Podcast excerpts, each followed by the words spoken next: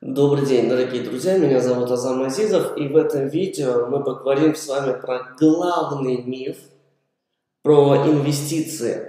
Сейчас вы можете наблюдать, э, как многие рекламодатели, какие-то организации и так далее делают рекламу и делают акцент на том, что на инвестициях можно быстро, ничего не делая практически, заработать деньги – знаете, вот эту популярную картинку, что вы у моря, там пьете коктейль, лежите, кайфуете, и деньги сами по себе капают.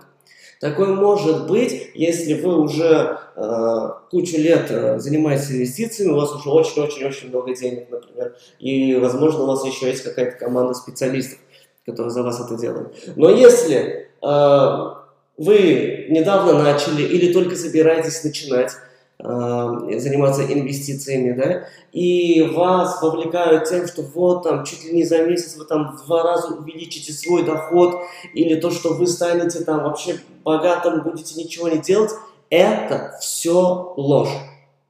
Конечно, может быть такое, что каким-то случайным образом именно та акция, которую вы купили, в которую вы вложили там все деньги, выстрелила за месяц там раза в два, в три. Теоретически такое может быть. Но мы говорим про большинство случаев, про большинство ситуаций. А в большинстве ситуаций, я вам так скажу, 20-30% годовых это уже считается хорошо при игре в долгую. Да, понятное дело, что в какой-то период там э, у вас может быть рост больше, в какой-то период меньше.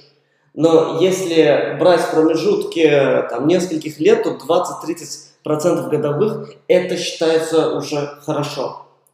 Тем, кто вам говорят, вот, мы там за в год мы вам сделаем 200%, 300% и так далее, вам нужно будет, э, так сказать, э, ну, подумать, правду ли это, э, эти люди говорят.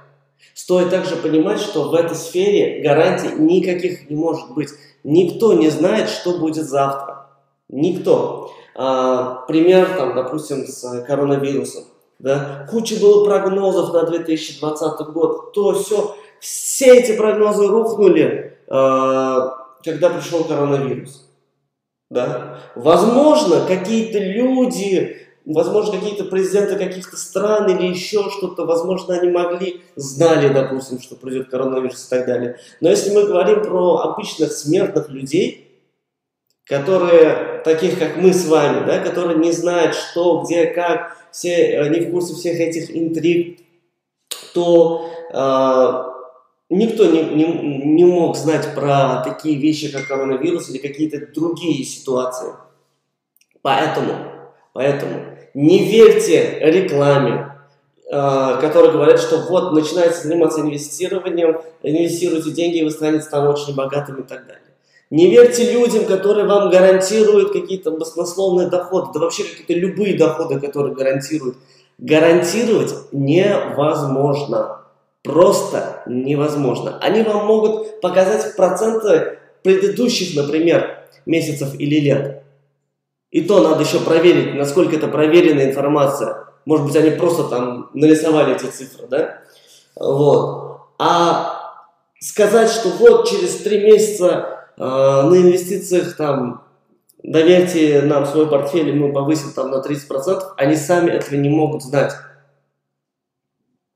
Вот. Если они реально гарантируют и так далее, то, возможно, это пирамида, возможно, сетевой маркетинг или еще что-то.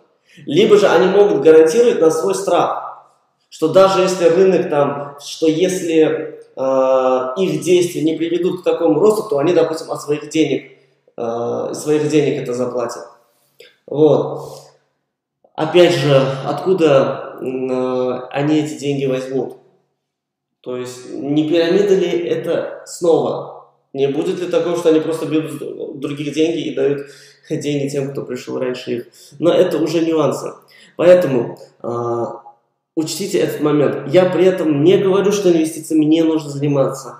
Нужно заниматься. Даже если у вас немного денег, им нужно заниматься. А, даже если вы только начинаете, у вас там маленькая сумма, даже если вы а, не разбираетесь, учитесь и занимайтесь инвестициями, потому что это а, развивает ваше мышление, прокачивает вас, в том числе и умственно. Вы начинаете разбираться в экономике, как все устроено, да, и так далее. Вы лучше начинаете управлять своими личными финансами. Но а, просто занимайтесь этим, но строя реалистичные планы. То есть, если вы, то есть, если говорить там 20-30% годовых, например, это, ну, это действительно считается э, неплохо.